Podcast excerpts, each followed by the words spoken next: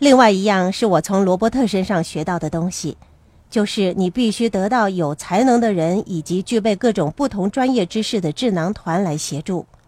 从前我总觉得自己是无所不能的，什么事情都可以由自己来做。后来罗伯特教导我，让我明白到团队合作的重要。当我们越来越成功的时候，智囊或者顾问也会随之而转变。有些人对这个学习的部分可能抱有怀疑的态度，学习进程由于精神上或情感上种种的原因而停滞不前，因为他们觉得任何事情都可以由自己来做。我个人认为，在学校学到的其中一个坏习惯，就是任何事情都凭自己的力量来应付。我重申，商业活动和投资都是团队合作的活动。在学校凭自己的本事应付考试，当然是无可厚非。可是，在现实的世界里，获得成功往往是那些有着雄厚团队实力的人。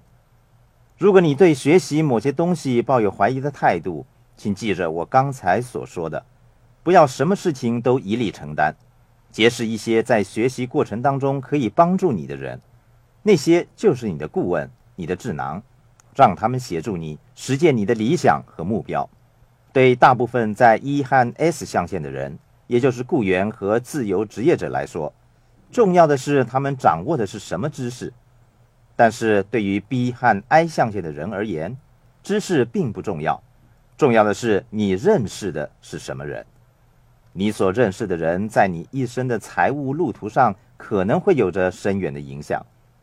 我读书的成绩只是一般而已，也不是什么聪明的人。可是，在我身边的都是聪明绝顶的人。我不喜欢上学，成绩也是马马虎虎的。但是我从富爸爸那里认识到团队合作精神的重要。我遇到任何财务上的问题。都会请教身边的智囊团和财务的顾问。然而，我的穷爸爸遇到财务上的困难的时候，却从不跟我们讨论，就像许多其他的男人一样，什么事都一力承担。他会说：“我是一家之主，任何问题都由我来处理。”他总是凭着自己的力量来解决财务上的问题。富爸爸说：“你的问题其实来自你有限的知识。”你怎么认为你可以用自己有限的知识去解决这个问题呢？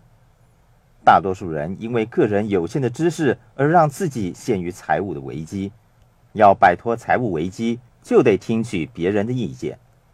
当富爸爸在财务上遇到麻烦的时候，他会跟他的智囊团和财务顾问一起讨论和研究。我记得有一次，富爸爸跟我还有他的银行家、会计师、律师、股票经纪人。房地产经纪人和财务计划专家，在他名下其中一家餐馆里面讨论他所遇到的问题。当时富爸爸休闲地喝着可乐，他的智囊团则围坐在他的身旁。他坦率地叙述遇到的财务问题。我从富爸爸和穷爸爸身上看到两种解决财务问题的方式：穷爸爸总是凭自己的力量来解决问题，富爸爸则坦率地把问题说出来。让身边聪明绝顶的财务顾问们来为他解决。